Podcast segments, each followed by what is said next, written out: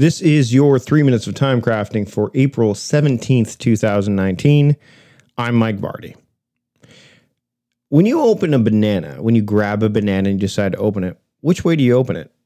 Do you open it from the stem that's at the supposed top of the banana, or do you open it from the base of the banana? What's interesting is that the actual way that most monkeys and primates uh, open up the banana is they use the base of the banana. They they don't use the top part because they use that as kind of a handle. But for years, I've always used the top part of the banana because I figured it was almost like a zipper piece that you just unzip and then the banana peels.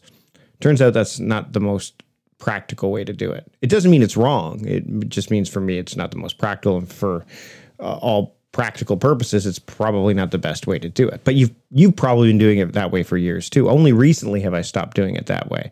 And it seems weird to uh, discuss bananas and how we open bananas when I'm supposed to be talking to you about time crafting, but realistically there's there's something to this. It's it's about the biases that we have. This idea that this is the way I've always done it, so this must be the way it's supposed to be done is prevalent not just in opening bananas, but in so many other things that we do in our daily lives. So, what you need to start to do is start to question those things, not necessarily to prove that they are not true, but to find out if they are true in the first place and decide whether that matters to you or not.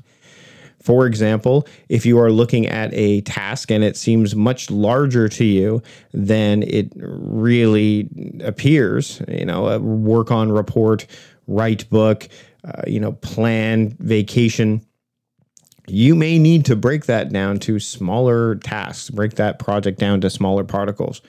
But for things like grocery shopping, you may not need to do that because you've done it so often.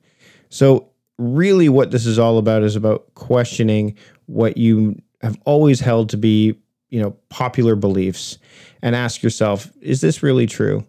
Is this really the best way to do it? Is does this make the most sense?